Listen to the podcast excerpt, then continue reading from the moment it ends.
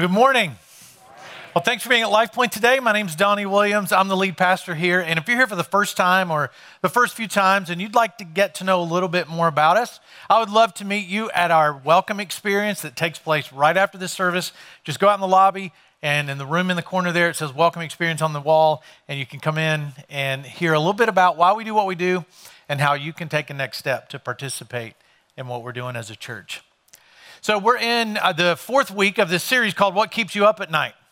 And the series started with us putting out a few surveys back in the summer asking you the question what are the things that keep you up at night? What are the things you worry about? What are the things that just tend to roll through your mind over and over again? And that formed the content for what we're talking about in this series. Well, so today I'm up to the one that you said kept you up at night, and that is regret. That's looking at something and wishing it would have never happened or you would have never done it. Now, I've got a few of those in my life. Anybody got a few of those in their life? One that I always think of when I think about things I've done that I regret, and there's a bunch.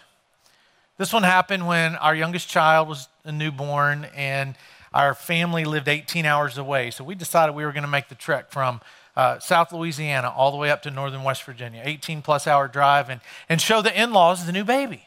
They couldn't be there for her birth. So I said, honey, let's just load up the van and let's just go. Let's just drive through the night. So we get there mid morning. Cinda, my wife, her, her, dad is at work. Her mom should have been at home. And knock on the door, no answer. Knock on the back door, no answer. And she said, Well, let me just call. And I think the neighbor probably has a key. Let me call my dad at work. I said, No, there's got to be an open window in the house somewhere. And so I start going around the house trying to open the windows, and on the back deck, I finally get open the kitchen window over the sink. And so I start crawling in, stuff's falling in from the windowsill down into the sink, making a lot of noise. And my mother in law comes out of the restroom where she'd been showering with a, with a towel around her, uh, saying things that I will not repeat. And my wife's in the front yard thinking, let's just load up and go home. I'm thinking, I really regret doing this at that moment. I was like, I shouldn't be doing this. You probably have some weird times like that in your life. You think, I really regret that. I really wish I hadn't have done that. Does anybody have, you don't have to show your hand, but not, several people in here have tattoos, I'm sure. So you got to think about it when you get a tattoo because it's there. You can get it removed, not totally, but but you really have to think about it. And friends of mine who got tattoos, I mean, they would think about it. They, what do you think about this? And people often ask me, I don't think I look like a tattoo person, but they'll say, Hey, do you have a tattoo? And I always say, Not one that I can show you, but I don't have one. But you, you, have to be, you have to be really careful because it's a permanent thing. And you have to think about it. Unlike what these people did when they decided to get a tattoo. Um, what are you going to do with that? And then a sports fan. Here's a sports fan that got a tattoo, and he was celebrating the Super Bowl. and then some people just celebrate life. They just live on the edge, and they just say, I'm, I'm going to live with no regrets or no regrets, is how I'm going to live. Man, what do they do with that? How do they get rid of that? Well, many things that we regret, like I'm sure those people are thinking, what was I thinking? I could have consulted, you know, I could have just done a Google search and got some help with the spelling. Many things we regret are harmless. Funny memories like I shared, a misspelled word that's a tattoo.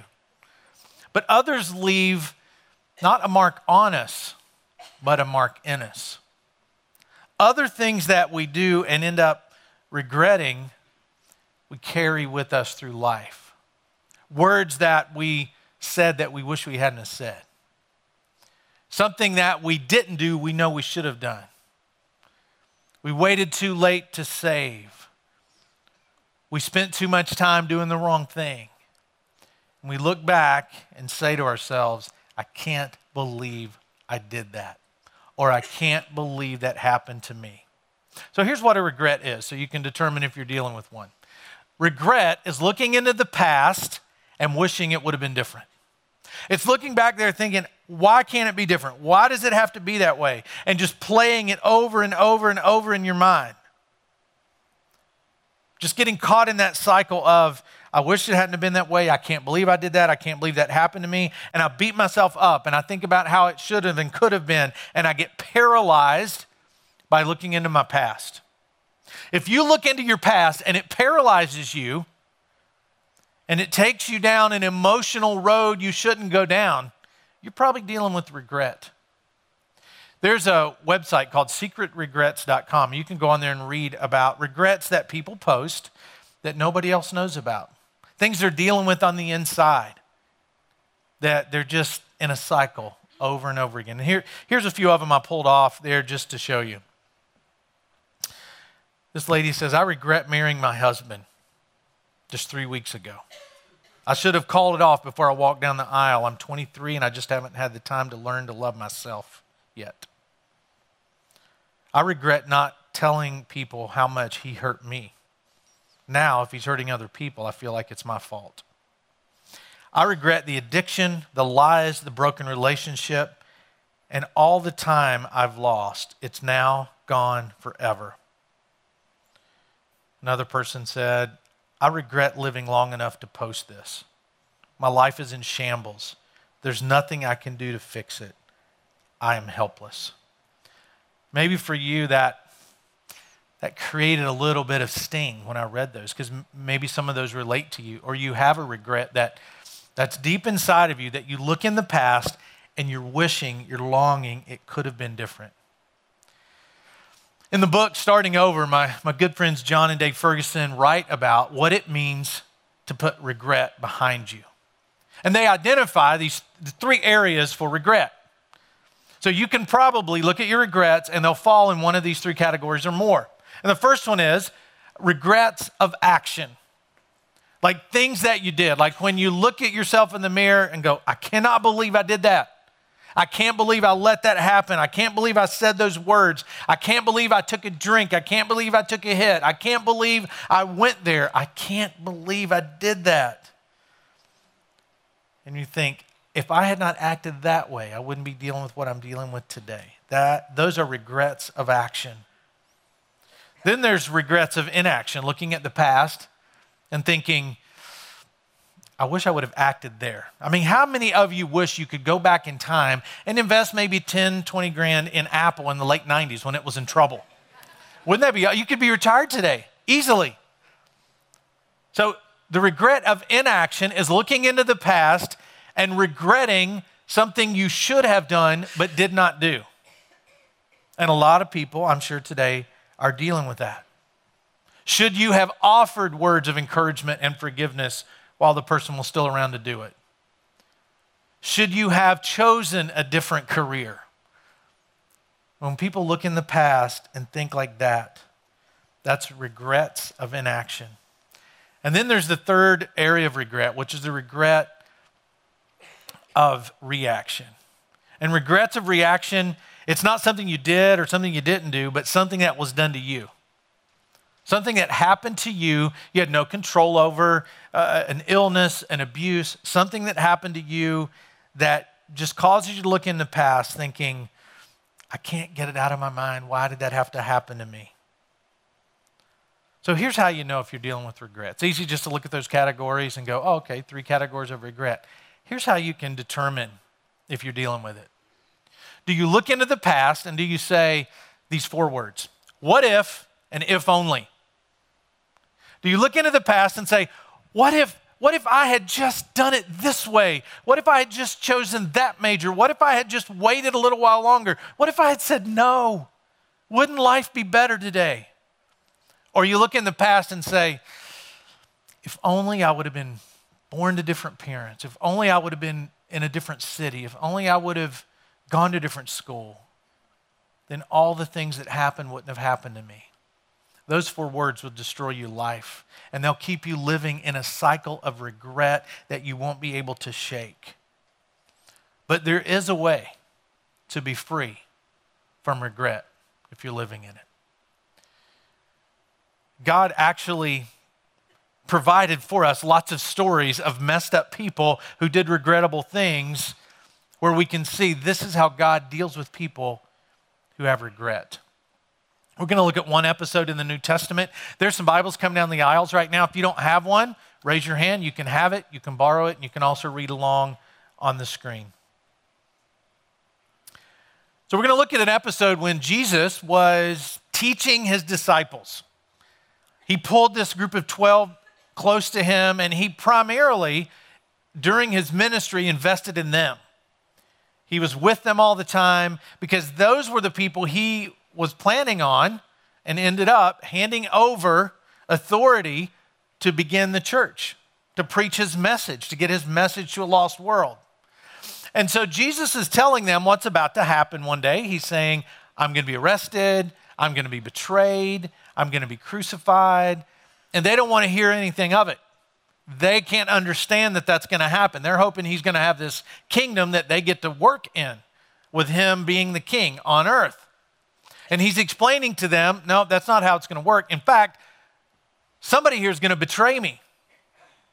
And one of Jesus' followers, named Peter, who was the kind of guy that always spoke up first, said these words in Mark chapter 14.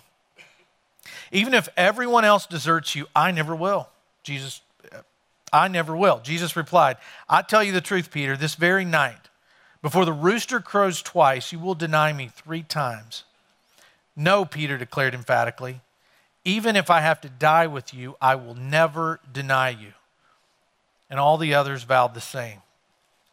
And so this guy, Peter, speaks up first and says, I'll never do that. It's not going to happen. The rest of them said, We're not going to ever do that either. Won't ever happen. Jesus gets arrested. He's being unjustly tried. He'll, he eventually is unjustly executed. But while all this commotion is going on, all the disciples scatter out of fear for their own lives and their own safety. And while they're scattering, Peter stays close enough to see what's going on. And somebody comes up to him and said, Wait, hey, you're one of those guys that hang out with Jesus. Not me. Got, I just look like somebody. You got the wrong guy. Then somebody else says, Well, I think you're the guy that hangs out with Jesus. You're one of them. No, I'm not. And a rooster crows. Then somebody else asks him, I, I think you're the person that hangs out with Jesus.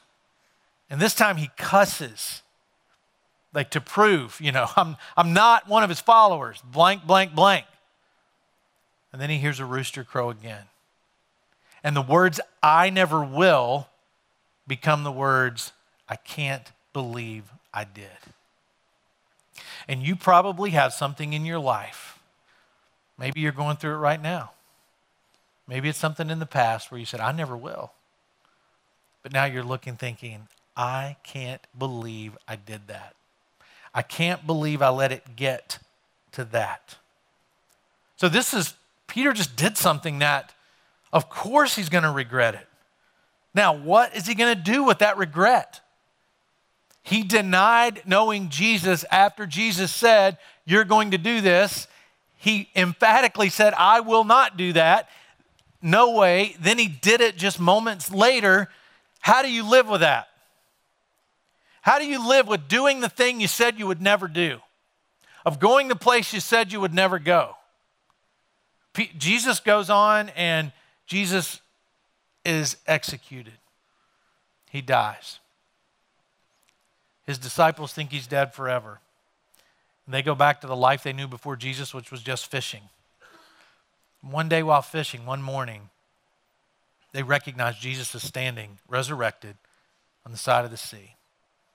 And they all go to him. He helps them catch a bunch of fish, and they all run to him. They have breakfast together. And then Jesus starts to talk to them but he pays special attention to one of them, the one who had messed up the most. He paid, paid special attention to Peter. And here's how the story continues. And it's in John chapter 21. It says, After breakfast, Jesus asked Simon Peter, Simon, son of John, do you love me more than these? Yes, Lord, Peter replied. You know I love you. Then feed my lambs, Jesus told him.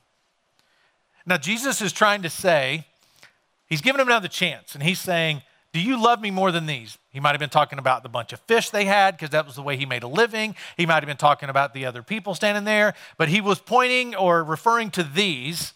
And he said, I need to know, do you love me more than this other stuff? And Peter's saying, Well, yeah, you, you know I do. But I, Peter has to be thinking, But I really messed up. What Jesus is saying is, I want you to be in charge of helping other people get to know me. That's what I want you to lead. And this messed up guy who had failed, who had denied Jesus just days before, is given this restoration by Jesus, and Jesus trusts in him and says, I want you to f- take care of my church. And I'm sure if, if that would have been me, I would have said, Nah, I can't do that. I really messed up. I don't think I can handle it. I, I mean, I can remember when I first started going to church, I, I had a really, really regret filled life up until the time I found Jesus. And I was in my early 20s. And I remember when I finally figured out that Jesus was the answer, I just thought, if I could just kind of go to church and sit in the back, I'll be okay. I just sit, I'm not cutting on y'all, y'all are sitting in the back. I'm speaking metaphorically, okay? Sort of. But I, I remember just thinking, I'm just going to sit back here. And it wasn't long until some leaders recognized some potential in me and started to say, hey, wait a minute, we, we would like for you to help with this. We would like for you to do that. We would like for you to help with this person. I would say, I'm probably not the person to do that. You gotta, gotta tell you my story. And it seemed like, as I told my story, more people were interested in finding help. And so Peter messed up, he blew it, he did the worst thing you could do. He was right there with Jesus and said, I don't know that guy. And Jesus said, But I want you to be the person who leads my people. Jesus, what Jesus is really saying to him is, I care more about where you're headed, Peter, than where you've been. And he says that to you. If, if you're the person that says, I've just done too much, there's too much back there, God says to you, I care a lot more about where you're headed than where you've been. You can't change where you've been, where you've been, but you can sure change where you're headed at any time. No matter where you are, no matter what you've done. And if he can take a foul mouthed, cussing sailor that says he doesn't know Jesus when he does and say, I'm going to hand the church over to you to lead it, to feed my people, then he can take anything you've done and point you in a whole new direction. Where you've been doesn't define you, but where you're going, the direction you're going, that's where transformation can take place. Doesn't matter where you've been. It doesn't matter what your regret is. It doesn't matter what somebody else has done to you. That story can be taken by God and used to make a difference. A lady that gave a TED talk a while back named Karen or Kathryn Schulz. She's a journalist, and if you can Google uh, Kathryn Schulz TED talk, you need to watch this talk about regret. And she doesn't approach it from a biblical uh, uh, from a biblical perspective, but what she says is reflective of how God thinks about our regret. And she ends up this talk by saying this Regret doesn't remind us that we did badly, it reminds us that we can do better. And here's how God's word says that this means that anyone who belongs to Christ has become a new person. The old life is gone, the new life has become. See, Peter had a choice. He could live the rest of his life thinking, what if I just what if I just stayed back and not gone where the danger was? Or if only I would have said yes when they asked me if I knew Jesus. He could have lived the rest of his life like that. Or he had a choice to say, I'm going to receive what God offers me and I'm going to remember my past, but I'm going to acknowledge it as something that's valuable to take me where God wants me to go. Now, if I were Peter, every time I heard a rooster crow, we would have had chicken for dinner. right? You just, every time you hear a rooster crow, it would be like, oh, I can't believe I just, I can't believe I did that. I can't believe I did that. But instead, Peter used the crow of a rooster, not to kill roosters every time he heard one, but to be a marker in the past and help him remember from where God had brought him. Now, what if you did that with your past? Instead of remembering it as a dumb thing you did or someone did to you or something you wish you would have done, you didn't, instead of looking back thinking, I can't believe that, I can't believe I didn't, I can't believe I let them do that to me, why did that have to happen? Instead of looking at the past like that with pain, instead look at the past and say, that's the marker that shows me how far God has brought me to where I am today. That changes your perspective. That keeps you living in the, from living in this cycle of regret. Because with Peter, the one that supported Jesus the least when he really needed it turned out to be the one that was going to help the most when Jesus said, Go be my witnesses. How does that happen? It happens because Peter was willing to accept the transformation that God offered him. And so, almost two months after Jesus' death, burial, and resurrection, it was Pentecost. It was this big Jewish festival. And so they're getting ready to celebrate Pentecost. All these Jews are hanging out in Jerusalem, and Peter has an opportunity to stand up and speak about Christ. It's kind of confusing. The Holy Spirit is working among them. Nobody really knows what's going on. They're speaking in languages they didn't know. All this stuff's going on they don't understand. And the first person that stood up to speak was the first person who probably longed for the chance to make things right. And that was Peter. And in Acts chapter 2 and verse 14, it says this Then Peter stepped forward with the 11 other apostles and shouted to the crowd Listen carefully, all of you fellow Jews and residents of Jerusalem. And he went on to tell people the message of Christ. He went on to tell what he should have told when they said, Do you know Jesus? And he's standing in front of people, some of whom could have been there who watched Jesus die, who yelled, Crucify him. Maybe even the people that said, Do you know Jesus? And Peter said no. And now he's got his chance. He's got his chance. And he stands up and he proclaims who Jesus is and their part in Jesus' death and Jesus' burial, and what the resurrection of Christ means. And he spoke that to those, that large group of people. Thousands of people responded with, What do I need to do? This messed up guy is now bringing people to Christ. And they're saying, Well, what do we need to do? And he tells them, You need to repent. You need to follow Christ in baptism. And it says, Everybody who accepted the message that day were baptized 3,000 people all from a guy who less than two months prior was saying, Blanket, I don't know him. I've never seen him. You're, you're mistaken. And now 3,000 people know Jesus because of the words he said. Now, how could a guy who had every reason to wallow in regret of the mistakes he had made move forward with such boldness? He started over. He made a decision that he was going to start over. The mistakes he made in the past gave him courage to speak into the present. All the junk that he messed up with prior to that gave him the courage to say, I will not go back there. I don't care what the consequences are. I'm not going back there where I used to be. And now things are different. And he started over. Maybe you need to start over.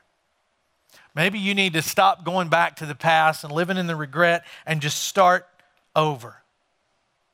And that's not a one step decision, that's a decision to walk in the direction of starting over.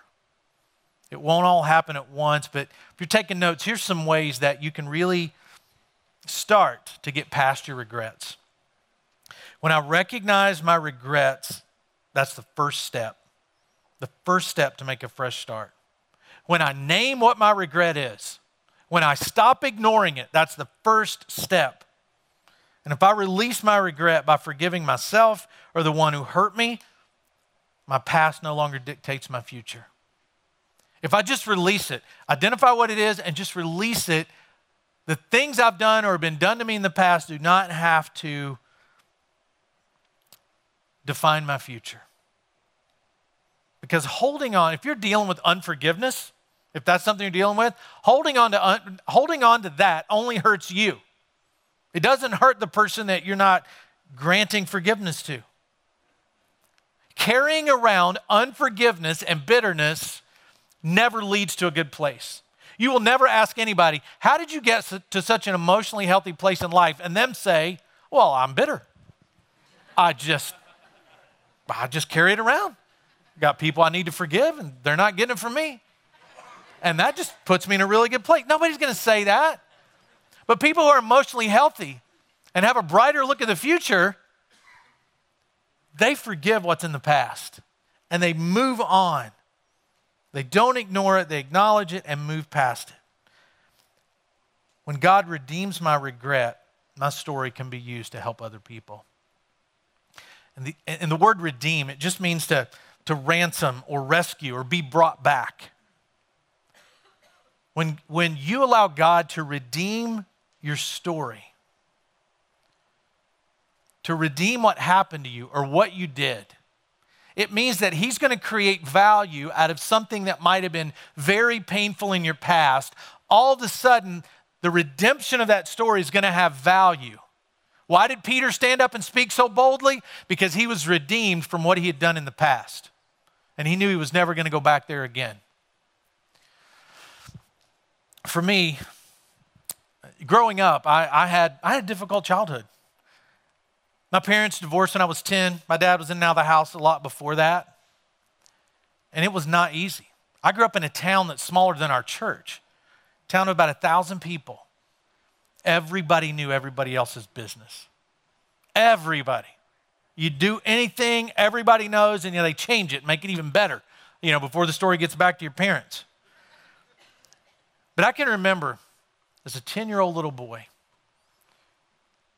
I was the only one in my Cub Scout group, on my basketball team, in my group of friends that didn't have a dad at home.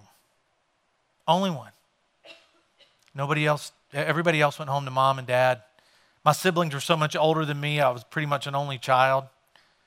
It was just me and my mom, and that was it. And I can remember thinking, why does it have to be me? Why am I the one? Why is it? Why can't it be some of my other friends? And I started hoping some other friends' parent, dad would leave, so I could have somebody that could relate to what I did or what I was going through. But as I grew, that story scarred me less as God started to redeem it. Because that story did two things for me. That story made me a better husband. That story made me clear that I was going to love my wife for my whole life, no matter what. And I can remember before I ever met my wife, I knew how I was going to treat her. I knew what I was going to do. I knew what I was not going to do. No matter what was going on around me, I knew I was going to be there no matter what. And it made me a better dad. Because I knew when he blessed my wife and I with kids, they'll never feel the emptiness I felt. So God took that story that I, I look back now, it doesn't cause pain, but I look back at that story and say, that story made me the man I am today and made me better at who I am today and God redeemed it. Something that could have destroyed me, but it made me better at what I do and who I am today. Made me a better dad, a better husband. And a few years ago, God gave me another hint that He had redeemed my story. When this single mom, whose husband had just left, came up to me at church and said, Would you talk to my son? He's 10 years old. Would you just talk to him about what he's going through and his dad leaving? I said, Yeah, I will. And I sat down with that little guy and I talked to him. And in the conversation, I said, Hey, you know what? My dad left when I was your age too. And all of a sudden, he was, What, really? And we started talking about that and how it made us feel. And I drove away thinking, Thank you, God. You redeemed my story. See, all of you have a story. And it may not be like that. It might be that story. It might be way worse than that. But God can take that story and redeem it. And you won't have to live in the regret of, what if that hadn't happened to me? You'll get to the place where you would, if you could go back in a time machine and change it, you wouldn't. Because it would make you into a different person today. And God stands waiting to transform wherever you are, wherever, whatever you've done, whatever been, has been done to you, He's willing to transform that and create something brand new. Now, I showed you those tattoos, the no regrets tattoos at the beginning, and the, the Super Bowl uh, tattoo that people no doubt regretted getting. There's two TV shows that specialize in regrettable tattoos.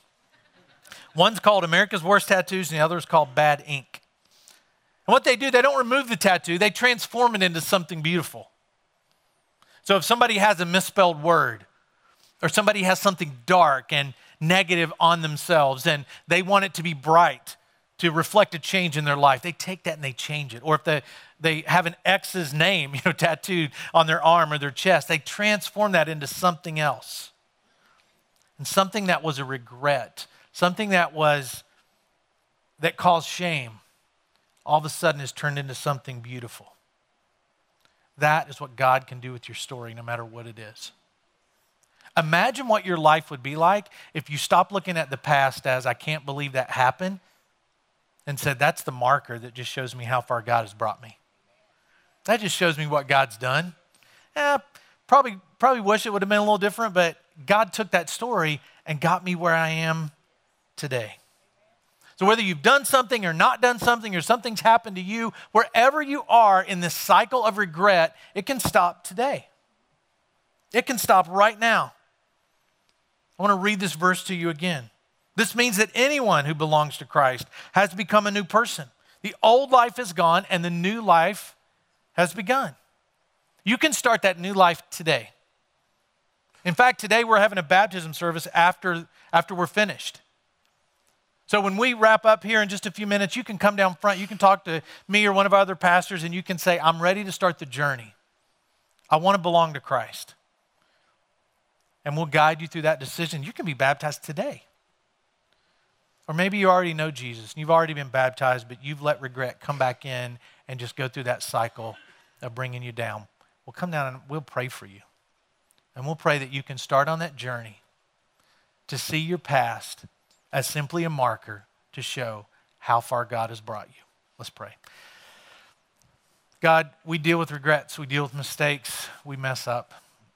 And God, I pray that you would just help people in here today and maybe the one person that feels like they can't get past their past to see that you offer redemption to all. And Father, I pray that we would let you create a new story in our life like you did Peter's. I pray this in Jesus' name. Amen.